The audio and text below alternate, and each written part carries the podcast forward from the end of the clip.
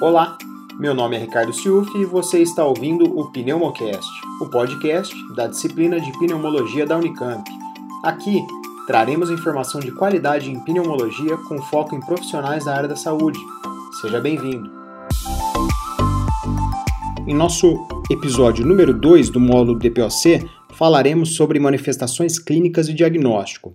Então, quando a gente deve considerar o diagnóstico de doença pulmonar obstrutiva crônica? Então, a gente deve considerar esse diagnóstico, um, em todo paciente que se apresenta com dispneia progressiva, persistente, com pior aos esforços. Esse paciente também pode se apresentar com tosse, que pode ser intermitente, mas também pode ser seca, associada à sibilância. Pacientes com expectoração, Deveremos considerar a DPOC sempre que o paciente apresentar tosse crônica produtiva e exacerbações de repetição e ou histórico de exposição a fatores de risco para a doença. Tá? Então, o sintoma mais característico da DPOC é a dispneia crônica e progressiva. Tosse com expectoração pode estar presente em 30% dos pacientes, e vale lembrar que na consulta ao especialista o paciente pode estar sem nenhum desses sintomas, tá? o que o que representa também uma, uma sazonalidade na apresentação desses sintomas.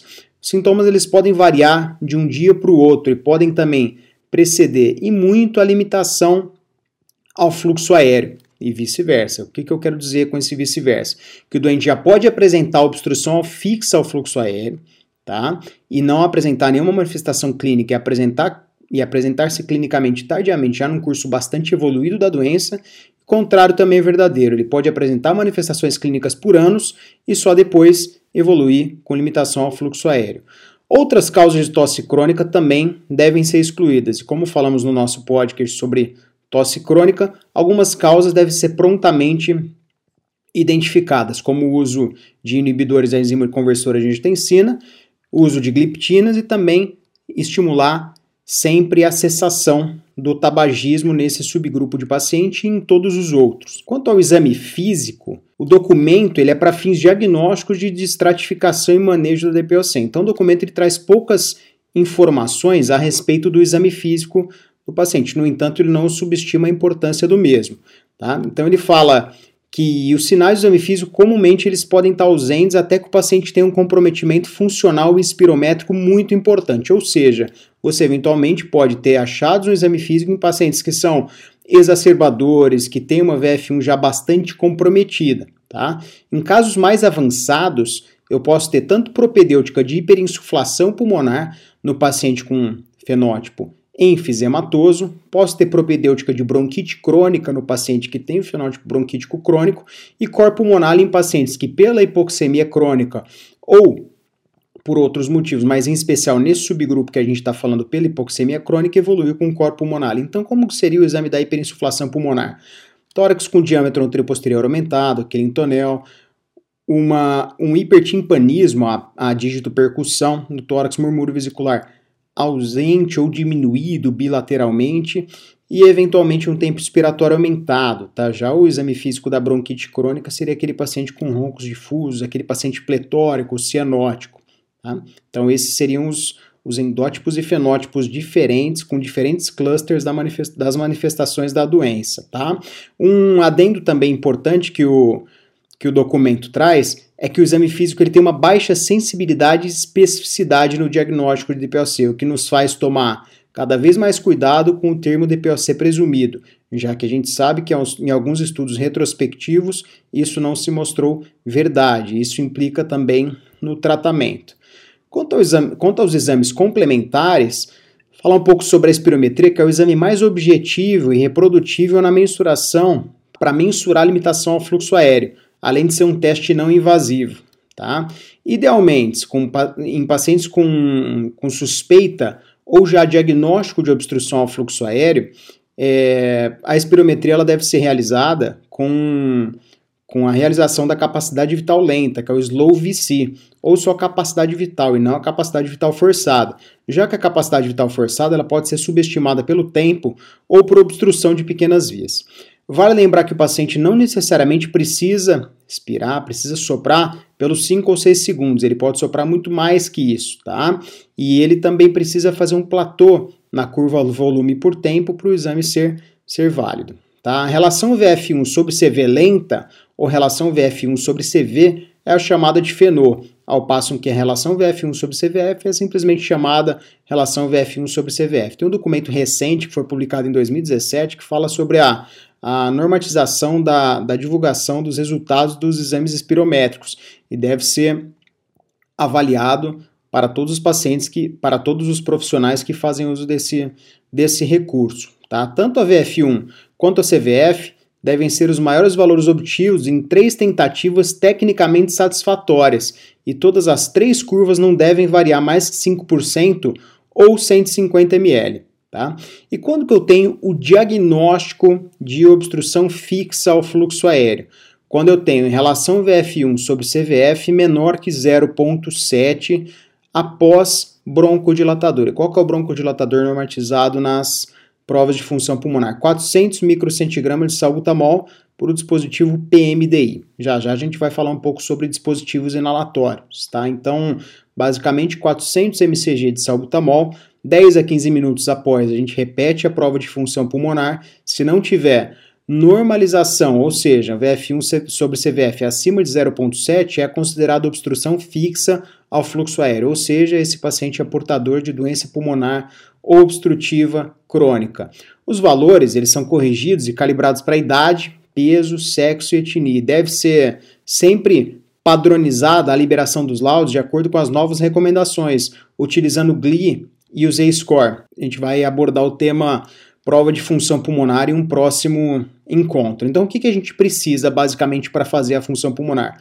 Espirômetro, nosso beta-2 de curta, usualmente salbutamol, calibração, profissional treinado para a idealmente um técnico certificado pela Sociedade Brasileira de Pneumologia e Tisiologia, um software em um computador devidamente instalado e um clipe nasal para que a gente não tenha vazamento pelo nariz e a prova seja mais fidedigna, tá? O exame deve ser impresso, uma via deve ser dada ao paciente para retirada de medicação de alto custo, se para ele for prescrito, e uma outra via deve ser anexada ao prontuário e armazenada no software desse paciente, tá? Então, como que eu caracterizo o distúrbio ventilatório obstrutivo? Quando eu tenho uma redução desproporcional dos fluxos máximos respeitando a CVF. O diagnóstico espirométrico é relação VF1 sobre CVF ou relação VF1 sobre CV lenta, que é o tifenol reduzido, de acordo com Gold, menor que 0,7, com VF1 reduzido ou normal em um paciente sintomático respiratório. E essa curva, na curva fluxo por volume, tem um aspecto bastante característico de obstrução. Depois a gente divulga algumas curvas espirométricas em nosso perfil do Instagram e em nosso YouTube. Tá? Então, quanto à radiografia de tórax, quais são os principais achados? E aí a gente tem alguns achados no paciente, principalmente hiperinsuflado, que é aquele paciente que tem um cluster enfisematoso. Tá? Então, esse paciente tem um diâmetro anteroposterior do tórax aumentado, tá? Inclusive um super inferior com retificação do diafragma, uma hipertransparência pulmonar e aumento entre os espaços intercostais.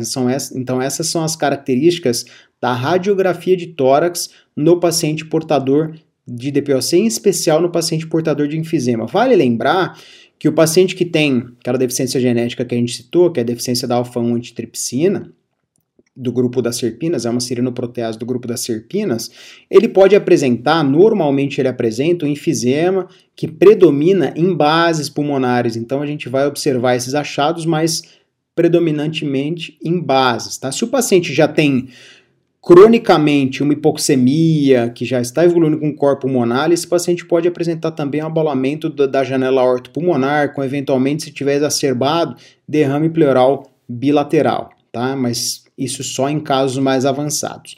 Já a tomografia de tórax, a técnica deve ser se, se não houver suspeita de alguma outra doença, tanto pleural quanto vascular, tomografia computadorizada de tórax, alta resolução, com protocolo inspiração e expiração para a gente avaliar se o que temos na tomografia é vidro fosco, se é aprisionamento aéreo ou não é.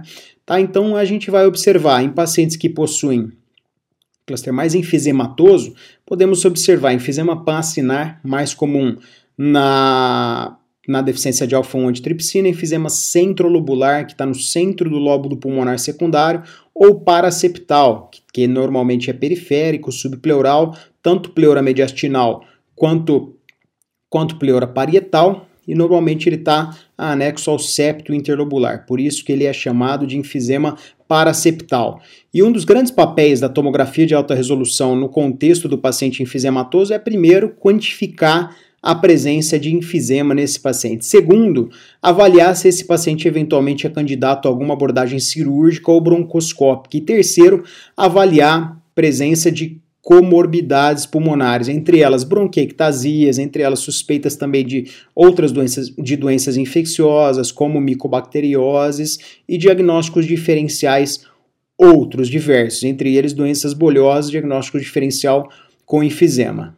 Quanto a avaliações adicionais, sempre a gente deve diagnosticar e tratar agressivamente as comorbidades nesses pacientes, já que normalmente os pacientes são tabagistas e possuem outras complicações do tabagismo, entre elas doença cardiovascular, distúrbios do sono, síndrome metabólica e outras complicações também, outras doenças, osteoporose, tratar agressivamente também e diagnosticar doença do refluxo gastroesofágico.